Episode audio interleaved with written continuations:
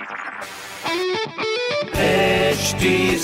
Cast आप सुन रहे हैं एच डी स्मार्ट कास्ट और ये है लाइव हिंदुस्तान प्रोडक्शन हाय, मैं हूँ फीवर आरजे शेबा और आप सुन रहे हैं लखनऊ स्मार्ट न्यूज़ और आज मैं ही दूँगी अपने शहर लखनऊ की कुछ ज़रूरी खबर। सबसे पहली खबर यह है कि कोरोना कर्फ्यू के हटने के साथ ही बुधवार को राजधानी के बाजारों में रौनक लौटी। हालाँकि कारोबार सिर्फ़ 40 प्रतिशत हुआ, लेकिन फिर भी व्यापारी खुश थे। अगली खबर ये है कि बस पैसेंजर्स की सुविधा के लिए जल्द ही एमएसटी काउंटर्स खोल दिए जाएँगे।